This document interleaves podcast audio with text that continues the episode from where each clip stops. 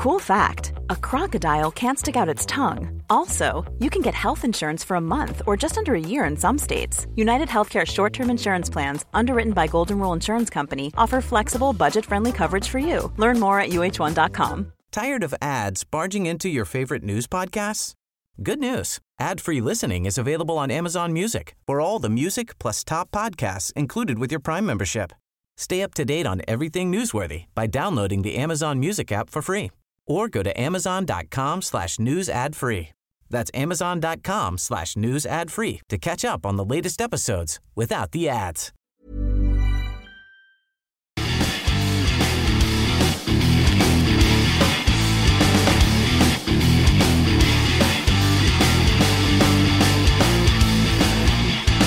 Paul, uh, thanks very much, first of all, for joining us here and the first guest on hopefully a new series of podcasts where uh, Craig Houston talks to. So, thanks very much for first being our first guest and coming along today. So, to start off with, if you could maybe tell those who don't know who Paul Murray is, maybe just a, who you are, what you've done, and you know the stuff that all the Rangers fans will know. But just right. introduce yourself. Sure. So um, yeah, so uh, qualified chartered accountant, um, but I quickly get into the investment business about 1989. Uh, and I joined a company called 3i, which was at the time was the biggest venture capital company in the UK. Um, and actually, that's how I first met David Murray because 3i had a shareholding in his holding company, and I looked after the investment. So I got to know him through that. Yeah. And then um, uh, pretty much I had a career in investment.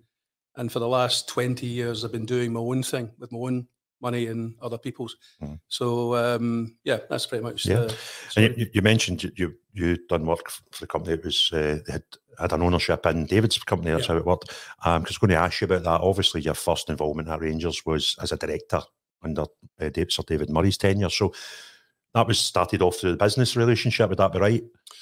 Yes, I, I, got to know at the time David's number two was a guy called Donald Wilson, who actually eventually went on to the Rangers board yeah. as well as uh, David's representative. Um, and what happened when I looked after the investment that we had in David's company, um, about 2000, I, I, was actually working in London at the time, from about 2000 to about 2003.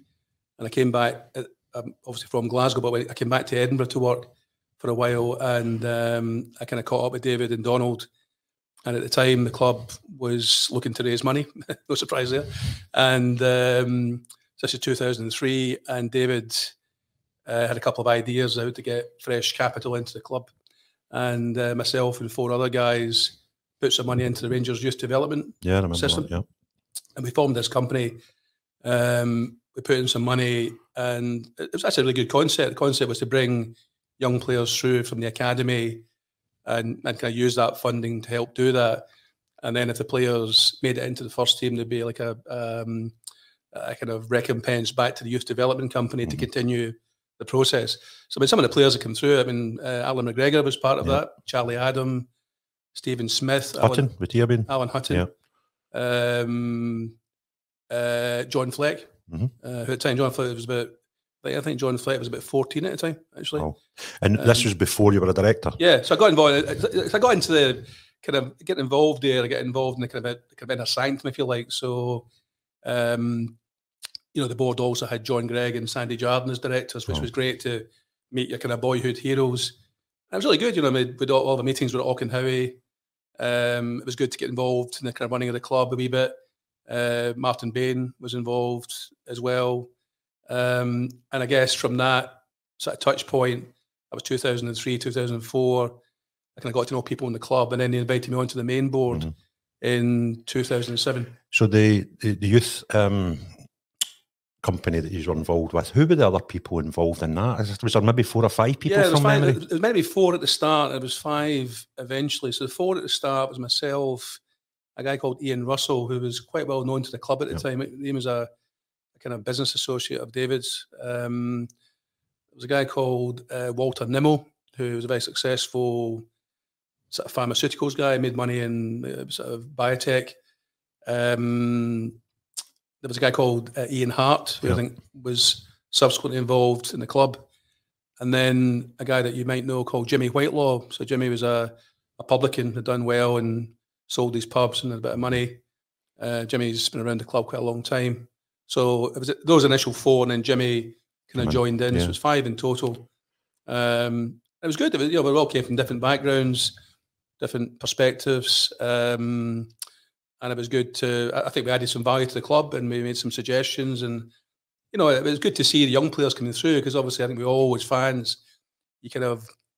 Although you want to see the big name signings, you kind of you want to see the, the boys coming through Yep. the academy, and obviously um, there's probably been not as many as we would have all liked to have happened. So to play, play a part in helping some of those guys come through, Mm-hmm. And then see people like Alan Hutton move on to Spurs and all the rest of it, Ah, you see the careers some of them have away pretty- away from Rangers it as was well. pretty satisfying. Yeah, and I still keep in touch with guys like Charlie Adam and, and stuff like that. So it was good. Yeah, So you you you done that for a few years. Then was it two thousand and seven? 2007, yeah. and that was David Murray owned the club at the time. And um, what, how did that come about? I mean, was that just through the relationship you built up with the youth development? Yeah, I, I was I was quite friendly with Martin Bain. So I think Martin, um, you know, I, I had a lot of time for Martin and people with different views, but you know, I thought I thought he did a you know a pretty good job in the circumstances, and um, and I think Martin saw me as a bit of a sounding board. So him and I were quite friendly, and he would bounce ideas off me and so on. And I think he, you know, he, he kind of wanted a bit of fresh blood on the board and fresh ideas. Obviously, I came from an investment background. Um, also, at the time, we were looking at uh, doing some stuff at the stadium that maybe I could help with. So um, yeah, I think I think it was Martin that promoted it, and then and, and because I knew David, so David Murray from previous relationship, I think he was quite comfortable with with me as well. So I joined the board at that time. Uh, obviously, Dave King was on the board Yep. Yeah. um, as uh, a big investor, so I got to know Dave quite on. well from that as well. And I'd imagine working in a board with those types of characters would have been quite challenging. Yeah, it was challenging. It was a, it was a different, you know, the, the first experience. Well, actually, the first the first time there. So I was there from 2007 to 2011, so four years, and it was very much split in two separate periods. So 2007 to nine, we were very much, um, you know, David's business was going really well, and the club was doing well. Um, you know, Walter was back. Um, everything was going well on the pitch. Dis- you know, with a couple of disappointments, obviously. The whole, ma- in fact, my, my first season was Manchester, so I'm thinking Well, this is was, incredible. You know, Yeah, you do this every year. this is incredible, right? So, but ultimately disappointing is obviously we we ended up, you know, only winning the two cups, and at one point we are on for the quadruple and, Yeah. and so on. So yeah, but it was going pretty much it was going well, you know, uh, uh, in general. And then of course the whole kind of banking crisis hit in October 2008, and that continued from there. And and I think that really impacted David's businesses, Mm. and that's when the bank started to get involved. So the second period, 2009 to 11, was when the real the real problems hit, and um, obviously we can talk more about it Yeah. in a minute. So back to Manchester. when did you travel down, and were you aware of what was happening in the rest of the country, all coming to Manchester, or were you Yeah. a wee bit in a bubble away Not- from it all the time? Not at all. No. Um, I- mean, what, I, I used to love the, the European trips because, you know, apart from just going to different interesting cities, you met. What I used to always do, I used to always sit beside the finance guy in the other club. Yeah. Used to have a pre-match uh, directors lunch or dinner, and I would always sit beside him and try and find out things that they were doing differently from us, and try and bring back some ideas. So, so I mean, that season, I think we played 19 European games Mhm. because we were in the we did the champion Champions League qualifiers. I think we beat Red Star Belgrade to qualify. Then in the group with Barcelona, Stuttgart, and Lyon. Mhm. Uh, you know, obviously Lyon and uh, and Barcelona were incredibly interesting. You know, spend time with the Barcelona guys and it was incredible. And then we we finished third, dropped into Yeah. the, and then we had all the games up to Manchester. So it, it was a really really great experience, uh, especially my first season as the director.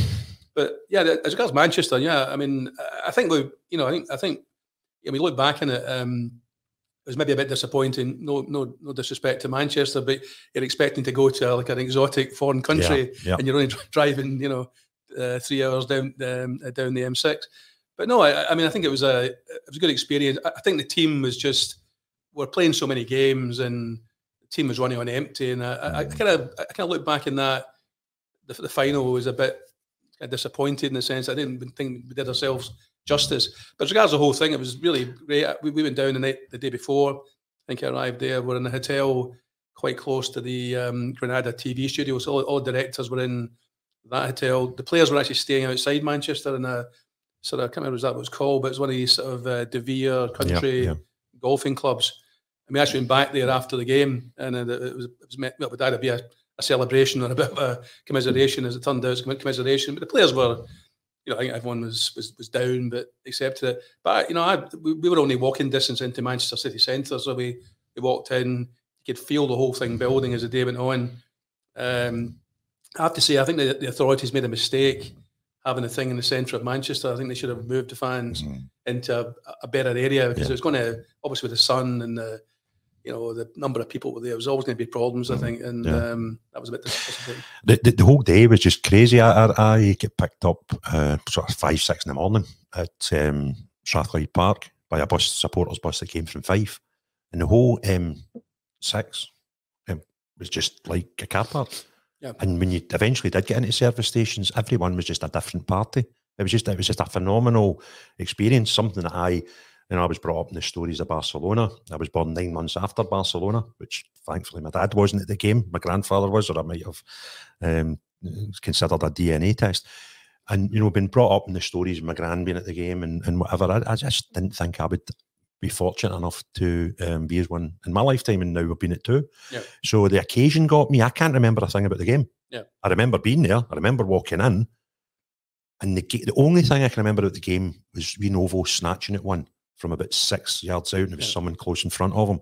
And I've never watched the game back. I don't want to. Yeah. I've got my memories of the day.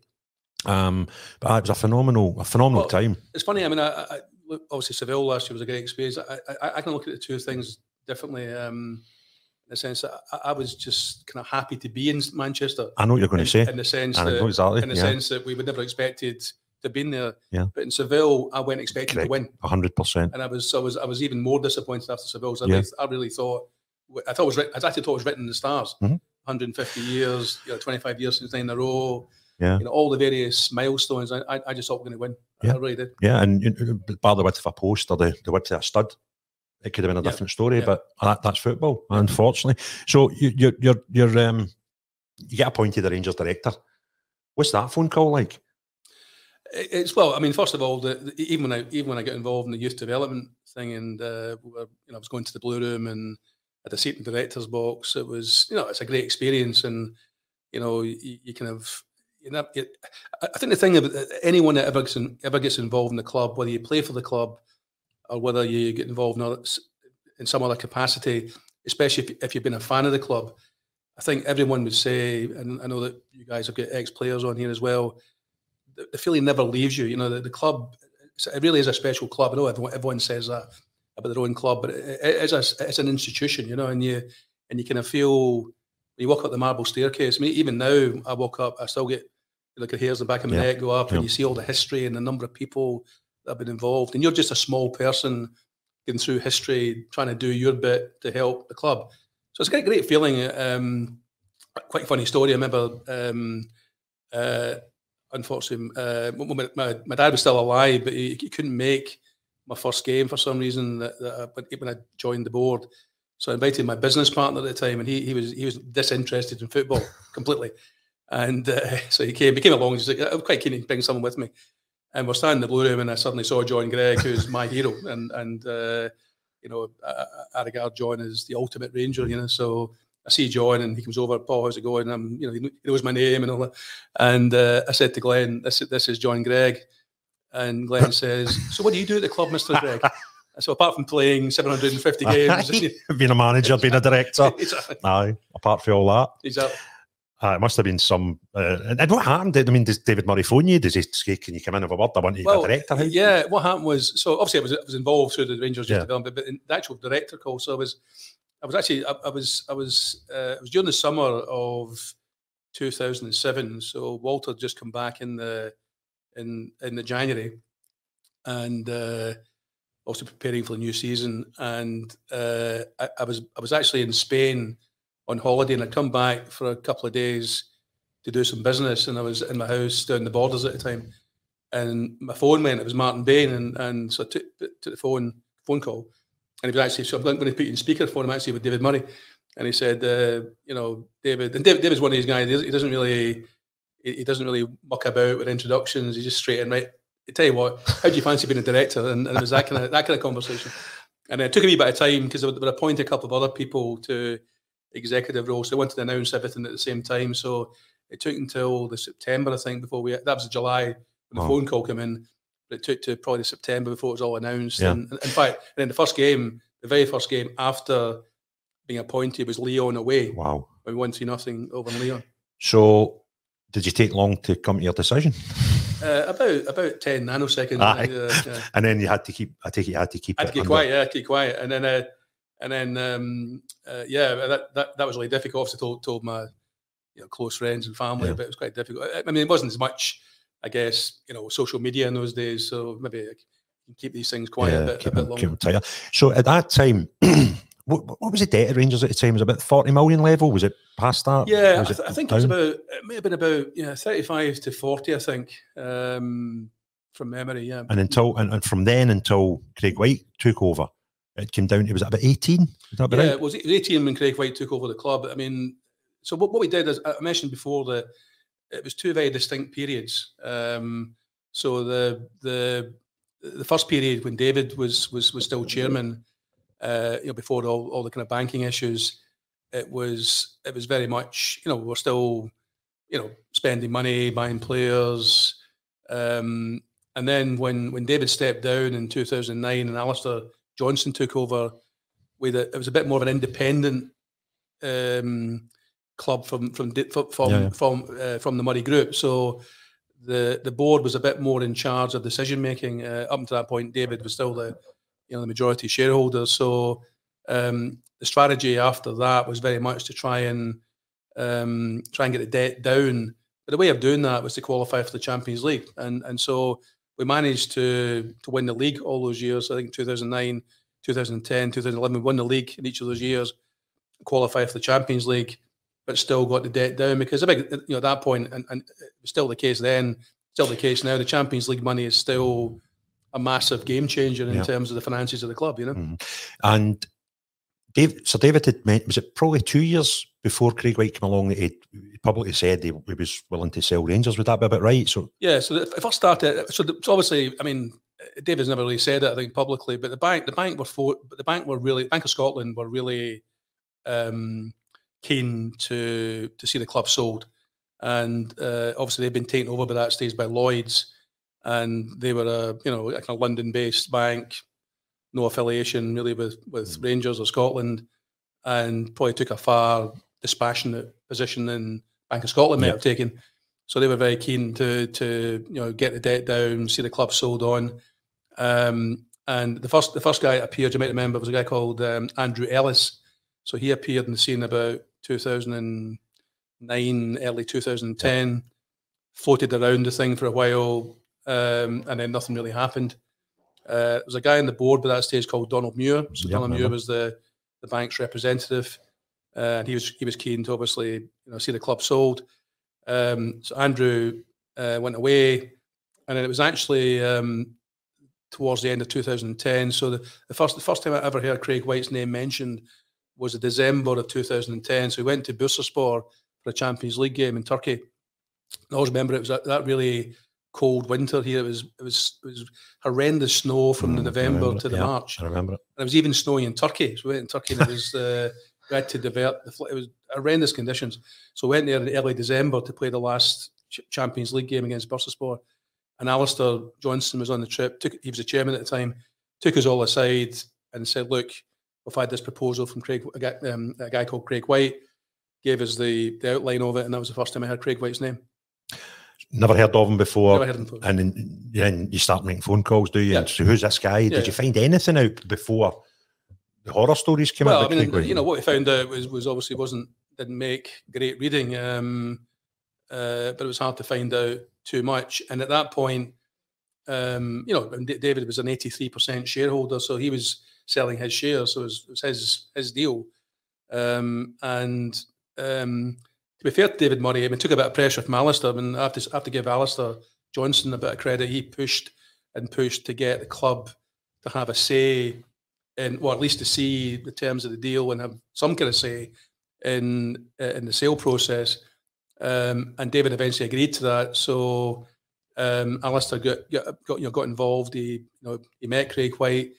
Um, I remember we then had a meeting, and it was something like the 31st of March, I think it was, of 2011. He actually ended up buying the club on the 5th of May, so maybe about six weeks before he bought the club. We, um, the board, uh, eventually got to meet Craig Whyte formally. So we went to his um, his lawyer's offices in Glasgow. I think it was the 31st of March. And, so it was a criminal lawyer he had at the time. uh, and uh, no comment. and uh, we, uh, it was quite funny because we there was like um, ten of us on one side of the table and Craig Whyte on the other wow. side, and and he was he was quite he was pretty nervous as you would be obviously, and and um, we'd all kind of submitted some questions we wanted to ask him, and, and obviously every questions were different. You know, John Greig's asking questions about players and you know things of that nature. Uh, John McClelland, who's on the board, was asking. So we're all asked slightly different, given their backgrounds. So I said to him, um, you know, we're roughly the same age. You've worked in London in finance. I've worked in London in finance. It's quite a close, mm-hmm. quite a mm-hmm. small market. You know, a lot of expat Scots. Do you know A, B, and C? oh Paul, I don't really know those guys, and but you know I've heard of them, and and then that that was a bit of a strange thing because you know you would know these people, yeah. and then I said to him, um, so you know I've made investments, good, bad, and different. What investments have you made in different? Give us some idea of the, the companies you're interested in. What companies have you bought? And he said that well, I, don't really buy companies. What I do is it was all very vague. And for a guy like me who's pretty experienced in finance, I just this doesn't sound sound right. So I think I remember we we, we left the meeting Tired of ads barging into your favorite news podcasts? Good news. Ad-free listening is available on Amazon Music for all the music plus top podcasts included with your Prime membership. Stay up to date on everything newsworthy by downloading the Amazon Music app for free or go to amazon.com slash news ad free. That's amazon.com slash news ad free to catch up on the latest episodes without the ads. He was actually a nice enough guy. He was a nice enough guy and he friendly and civil, but we left the meeting thinking this this this is so kind of vague and you know where's the money coming from and, and, and all the rest of it. So I think we all left that meeting. I mean, we had a, a, a, short debrief, and I think all of us were, were pretty concerned, you know. And um, yeah, six weeks later, he's got the keys. Yeah, the keys. Yeah. The one thing about that time, and I didn't know at the time, but looking back six you know, six months after admin eventually hit, I, I call it the Reservoir Dogs photograph, where he was walking along Edmiston Drive, the first game in charge, and I think it was Hearts we played. That's a home, And when you look back at the photograph, four or five of the characters in day one with him were the administrators that put us into the admin 12 months later. Yeah. It just stank when you, you know, when you actually take a step back and you stop being a fan, it just cross your fingers and hoping for the best here. Yeah. And you actually started looking at it. It was just horrific. Yeah. Um, and then again, excuse the ignorance with timeline because we're talking about ten odd years ago, and you can sometimes forget. Had you publicly said something before he got the keys, or was that yeah. after he got the keys? Because I know there was a falling yeah, so, out. So, so, so, what, what I did was, so I, I was probably the most vocal critic, and so I went public in probably the middle of April. So just two weeks after that first meeting, and I and I, and I, uh, I gave a couple of interviews. Um, Jim Traynor actually was was was at the record at the time, mm-hmm. and um, and I just said what I thought, and, and I, I, think I actually said my fear is that this is going to lead to administration in twelve wow. months' time, and then the the most um, I suppose critical interview I gave was on the third of May. second or third, the, the, the, Monday of that week. So I think I think he got the keys on the Thursday night. Friday morning or maybe Friday night. Uh, on the Monday of that week, so let's say it was the second or third of May, yeah. I can't remember. Um, I gave an interview, to, I think, to the record, and I just I said what I thought. I, I, I didn't think it was the right deal. Um, you know, I thought administration was going to be the, the result.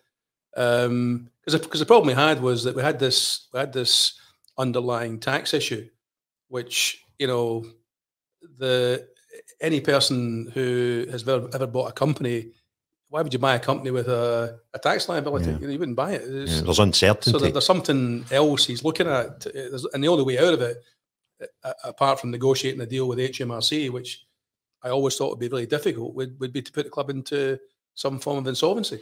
Mm-hmm. And obviously, from a fan's point of view, I didn't think that was right. And then, yeah. So, so you, have said some bad things about a guy that's just about to get the keys and own 83% of the club. Yeah.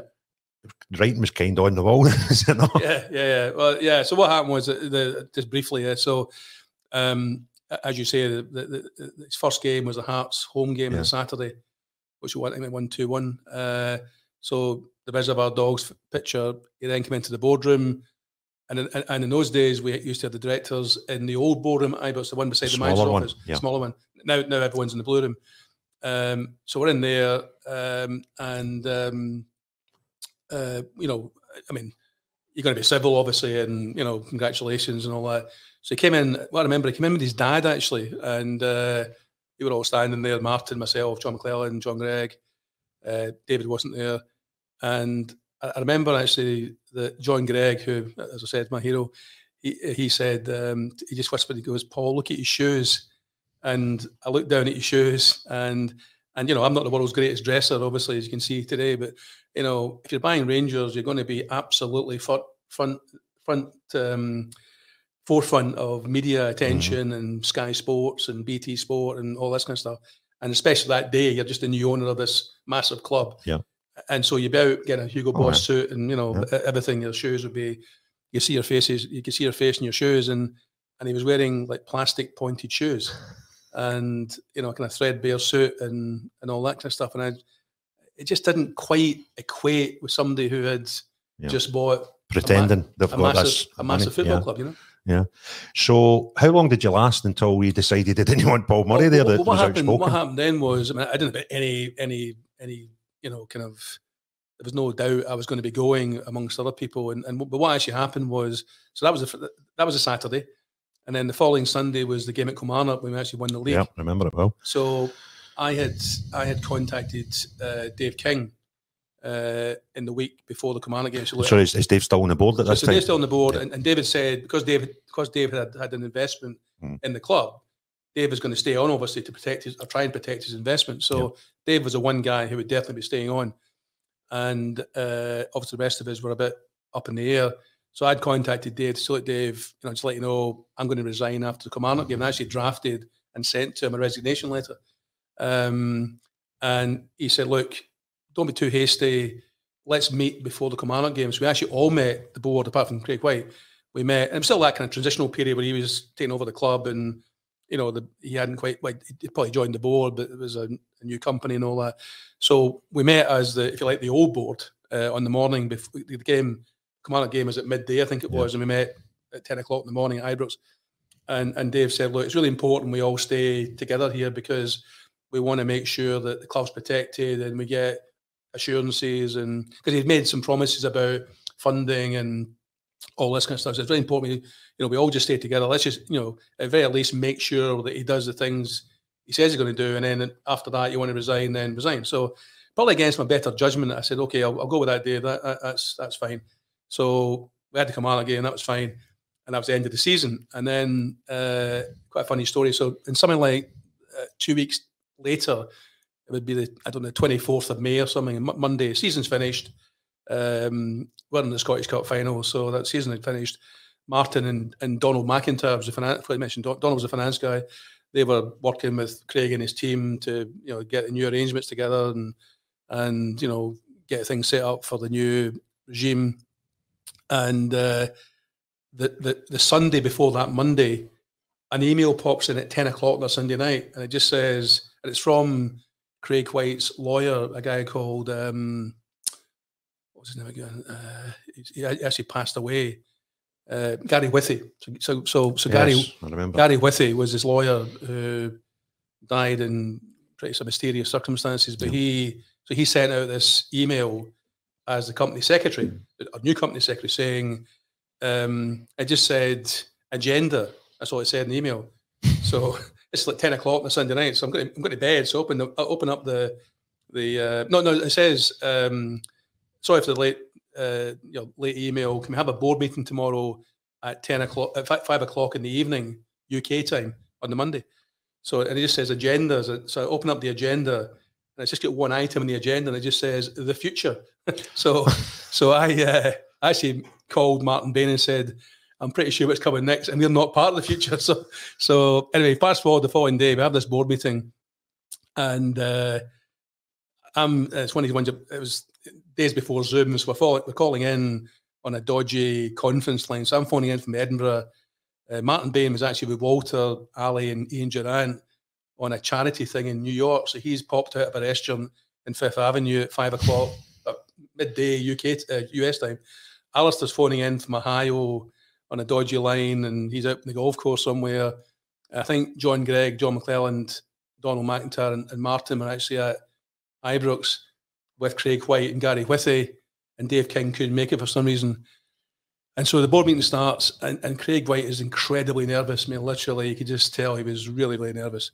And he, and he tried to crack a couple of jokes, and it was just like silence, and the whole thing was it was so tense. And Gary Withey then steps in, and obviously in a very legalistic way, he says, "Right, first of all, you know, we, we have certain matters brought to attention. We are we're, we're going to going to um, summarily dismiss Martin Bain and Donald McIntyre for gross misconduct." Uh, and furthermore, although Paul Murray and Alistair Johnston aren't employees or you know of the club, um, we were going to terminate them as a slightly odd phrasing. It was terminate their positions. So it was silence for a minute, and of course, um, Martin's in New York. Wow. Um, so I wasn't. Actually in New York, and it's really dodgy lines. Everyone's kind of. It was all this background noise, taxis, and you know, wind whistling and all that. So Martin said, "Sorry, did you did you say gross misconduct? What did you say? Gross misconduct? And of course, the whole thing just degenerated into a, you know, with a slanging match, wow. and uh, and that was it. And it, the whole thing lasted five minutes, and uh, we are all we are all fired. And then the following day, you know, it was the front page of the newspapers, the night of the long knives, and you know, this yeah. kind of stuff. That's because obviously everybody knew the story. Paul Murray's not here, and X, Y, and Z are, have left, but you never really know how these how these things delivered. You know, how, yeah. how does that work? So you're away. Yeah. Um, and that's probably what nine, ten months before admin eventually hits, and you you know you you're unfortunately correct with your guess uh, about it the year before. I remember where I was. I remember distinctly how that day panned out. Where were you, and how did the news get to you? Well, just before that, just briefly before that, there was quite a few things. So, I, so I kept in touch with. Uh, I was off off the board, um, and then obviously Martin and Donald were off the board, um, and then John McClelland said to John Greig in the October this is so dodgy. We need to get off the board now, John, as well. So the two of them left. So at that point, there was nobody left from the old board, um, apart, apart, from Dave King, who was obviously looking at. And, and Dave was, you know, really pressing for information, and you know, Dave being Dave, been really diligent and all the rest of it, and and and, and chasing every point. Um, and then I had kept in touch with Dave right through the process, and and then just out the blue. Um, and this is a pretty interesting story. So we, we Donald McIntyre had been working on this tax position with HMRC, trying to, you know, sort that out. Um, and there was two cases. It was a so-called small small tax case, or the wee tax case, and the big tax case. And so Donald had a pretty good relationship with uh, the guys at HMRC. They were, they surprisingly wanted to see me and Donald, although we weren't directors. And so we met them kind of off the record almost. And they, they just, started to talk about some issues. They, they couldn't get into too many details. They said, you know, that's about various things, how we accounted for things at the club and all that. And you just get the sense that they were concerned, you know. And then you fast forward to the November, bear in mind that admin was in February, Valentine's Day. Um, they, I, I got a phone call from the inspector at HMRC, and bear in mind that I'm not on the board, you know. Yep, yep. So look, we, we're really concerned here. You know, we, we we don't want to be blamed for this because you know, actually, you know, Rangers are a big institution in mm-hmm. Scotland. Mm. You know, there's a lot of things going on at the club that we're not happy with, and can you help us? I said, well, look, I'm not, I'm not involved here, but I can put you in touch with Dave King, who's the director. So, uh, cut a long story short, we, we, we, have a we have a meeting um, at the end of January, uh, and to keep it really formal, um, we have it in my lawyer's office in Edinburgh. So I'm on, so I'm in the lawyer's office with the two guys from HMRC and Dave King's on a conference line from Johannesburg, and and so to keep it you know keep it right, HMRC we can show you certain documents and can you communicate these to to Dave King, and you then start to see the whole unraveling of the season ticket ticket this thing. Yeah, yeah. And I was I mean, I'm just sitting there horrified as if we have actually sold 27 million pounds of forward season tickets to fund this deal. Yeah, to fund the purchase. Uh, and that's you know we're basically bust. But how can we possibly pay that back? You've, you've actually mortgaged your future Mm. uh, without any. And, and then so Dave was obviously horrified as well. and then- this is sorry, the room about November. no, that was the, the, the- it started in November. The, Yeah. That actual that meeting was was was just before the end of January, so two weeks before. Yeah, yeah. And so I said to HMRC, "What do you want us to do with this?" They said, "We want to get we actually want to make it public, so that we're not getting blamed. This we wanted to to to make it clear to everyone what's going on here." So we did that. Uh, it came out in, in I think the newspapers the following day. That was probably the end of January. And Craig Whyte, you might remember, poo pooed the whole thing Mhm, and he mhm. banned the newspapers and a lot of rubbish. The whole thing's not right. And, Mhm. uh, you know, I'm going to sue people and all that. And then, of course, two weeks later, Yeah, it, obviously it's, it's, it's, it's get into territory of what you can and can't talk about because that man eventually went to court and was charged basically for an illegal purchase, which was included getting the money off Ticketus, and he, he, he hawked the club to buy the club. Um, so we need to be careful how we maybe talk about that going for. I've got my views, and I suppose um, OJ Simpson was found not guilty in a court of law, so you need to bear that in mind when you're talking about Craig Whyte. Um, but it was ridiculous, wasn't it? And how did HMRC know about that? they knew about it because of the the the VAT invoices. so when you, when you account for in, you account for VAT, as you know, there's two sides of VAT. There's, Yep. there's there's what you what you gather in from customers you pay over, Mhm. and the person paying the VAT can reclaim the VAT. Yeah. So there's a mismatch between the two two Wow. sides. Wow. That's how they that's how they they, they discovered it. So two weeks later, you find out officially, or did you did you know? Before, I mean, obviously, to man of your knowledge and insight about business, you would have thought writings on the wall here. This is only going to end one way. But when did you find out officially? That's it. Was it the fourteenth, like It everyone 14th, else? It was the 14th, yeah. And where were you at that time? Can you remember? I was actually skiing in France um, on a family holiday, and um, I I don't know if I've ever told. I, I, you may have heard the story that um, my house was actually broken into. Uh, I was going to ask you about that. uh, was that was that before no, or that, that, after that- after that that? actually happened. That happened. So I'm, I'm pretty sure the 14th of February. Um, was it 2012? Was a Tuesday, and on the Sunday, the, the early hours of Monday morning, so the 13th of February, the day before, I get a phone call in France saying someone's broken into your house. Just when you were living down the borders. Aye. Yeah. and and then I then I then met the when I came back. Obviously, everything, everything secure, nothing gone missing. Getting off, all fine. You know, continued the holiday, um, and, we'll come back to the administration in a minute. But I came back, I met the police officer. He wasn't a, wasn't a football fan. He was a, an ordinary guy, and he and he was he was he was just bewildered. He goes, I can't, I can't actually, I can't actually kind of get my head around this. He said, people, these people have spent a lot of time. They spent a lot of time into your house. They've made no damage to getting in. Most people just smash the window and go in. The alarm goes off, they grab the first thing they can get, and that's the end of it. He said these people have spent a lot of time, you know, taking out uh, like a, a pane of glass, placing it down, you know, um, carefully not to break it, going in. The alarm goes off, and then they don't take anything. He said that it's, it's kind of unheard of, in, you know, in my world. He said, normally just grab an iPad or grab Yeah. grab something of, of some value and then just it. So he said, and he said to me, goes, it's almost as if someone was trying to put something into your house. and uh, And was so- nothing missing? no, there's nothing missing and, and, and, and, and nothing in the house either. So it was all a bit strange. The, maybe it was coincidental, I don't know, but it was all a bit strange. And this is the day before admin. This, this, is, this is the early hours of Monday morning, the day before admin, yeah. Wow. Can I, again, memory sometimes blurs things. Did it end up getting swept for bugs or something like that? Was, there a, was that another story? Was that another Yeah, what, what he said to me, said- I said, "What do you advise I do?" He said, "Well," he, said, uh, he, he- he then said to me, said, "It's almost as if somebody's trying to put something into your house." I said, "What do you mean by that?" He said, "Well, could be a bug, could be anything else." He said, if, I said, "I said, what would you advise I do?" He said, "Well, I'd advise you to get the house swept." So I did do that. There was nothing. There was nothing there. So it may just have been a coincidence. I- I don't know, but the you know, obviously the timing of it was was Yeah. crazy in terms of the Aye. I mean, it's not my podcast getting interviewed here, but I've certainly had, at my time, 2012 onwards, some strange things that you think, is that coincidence? No. Um, but it does seem, I mean, I remember you were abroad, I think it was one winter, maybe New Year, and a Rangers fan sent me a photograph of your house flooded, and I didn't even know where you lived at the time. You were abroad, and I've sent you this Yeah, photograph, and yeah. it was because your house was quite secluded. It was out. Yeah, you didn't have a next door neighbour for miles. Middle, well, yeah, it, it wasn't even that secluded, but it was, it was in the middle of the country. And it was, it was actually on the River Tweed. Yep.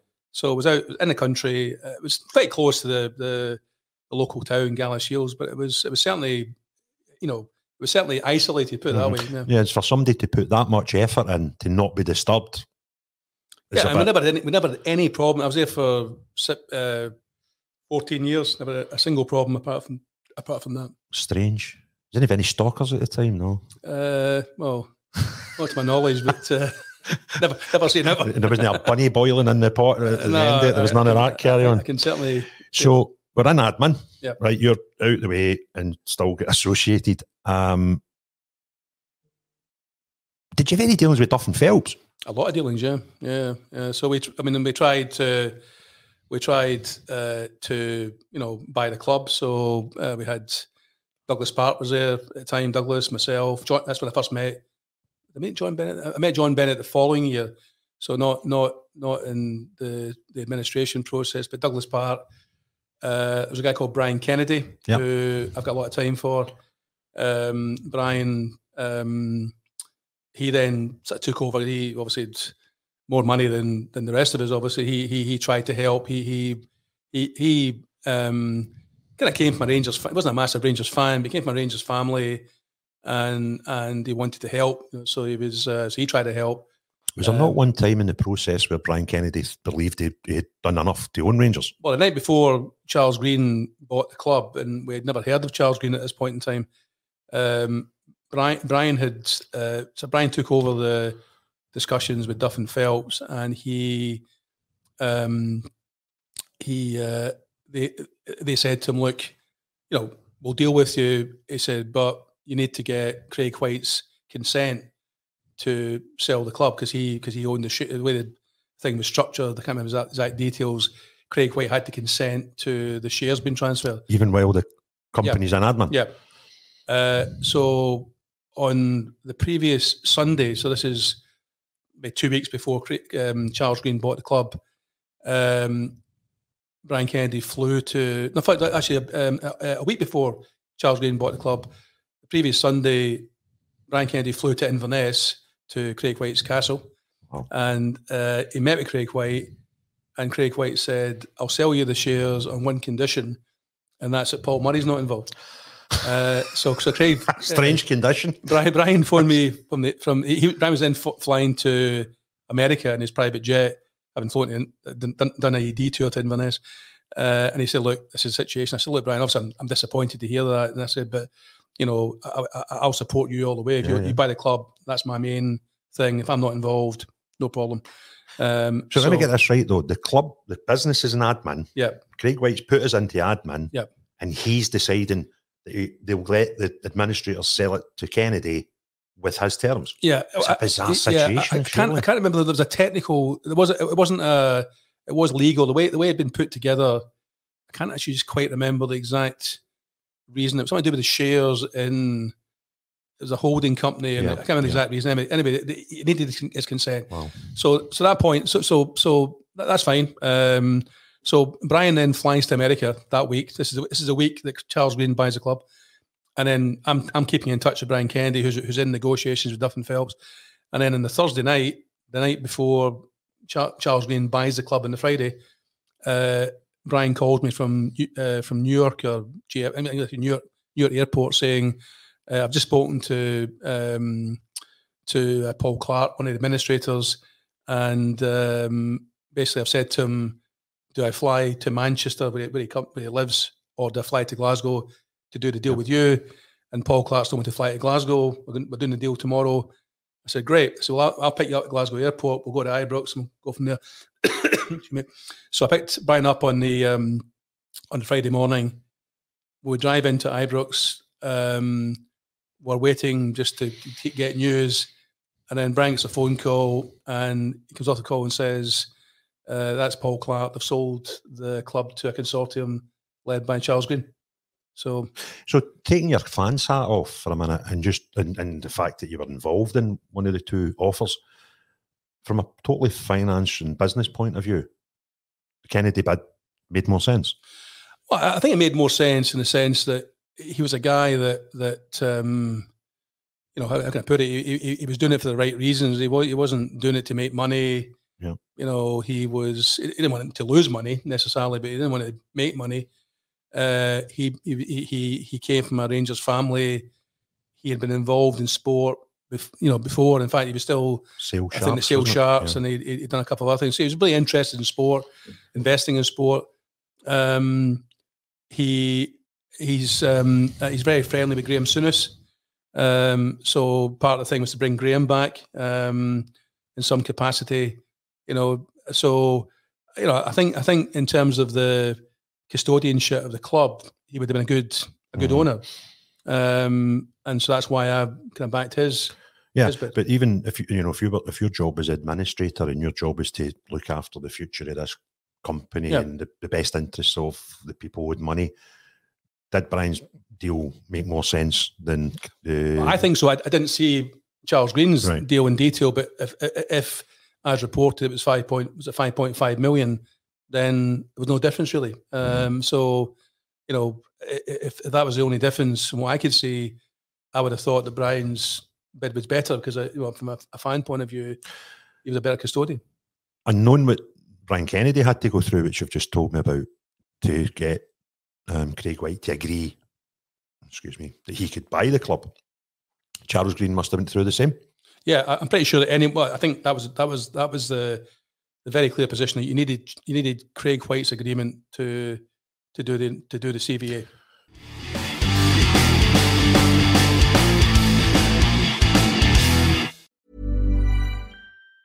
Tired of ads barging into your favorite news podcasts?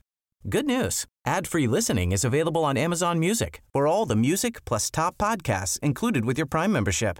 Stay up to date on everything newsworthy by downloading the Amazon Music app for free or go to amazon.com slash news ad free. That's amazon.com slash news ad free to catch up on the latest episodes without the ads.